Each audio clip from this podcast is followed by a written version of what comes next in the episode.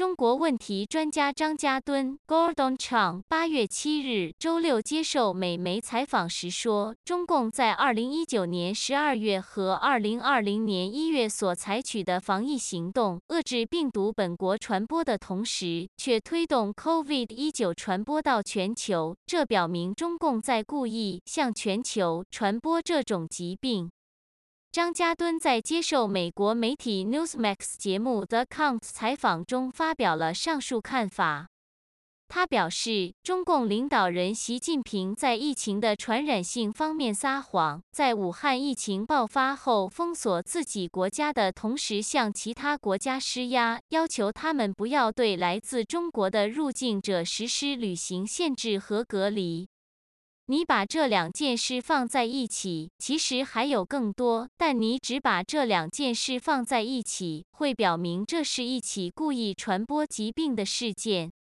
张家敦还说，中共领导人知道已经将 COVID-19 中共病毒引发的肺炎疾病传播到世界其他地方，杀死了数百万人，没有受到任何惩罚。接下来，他们可以不受惩罚地传播下一种疾病。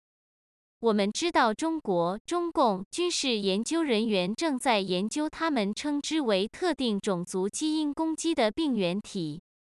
张家敦说，这种特定种族基因攻击就是让中国人有免疫力，让其他国家的人生病或丧生。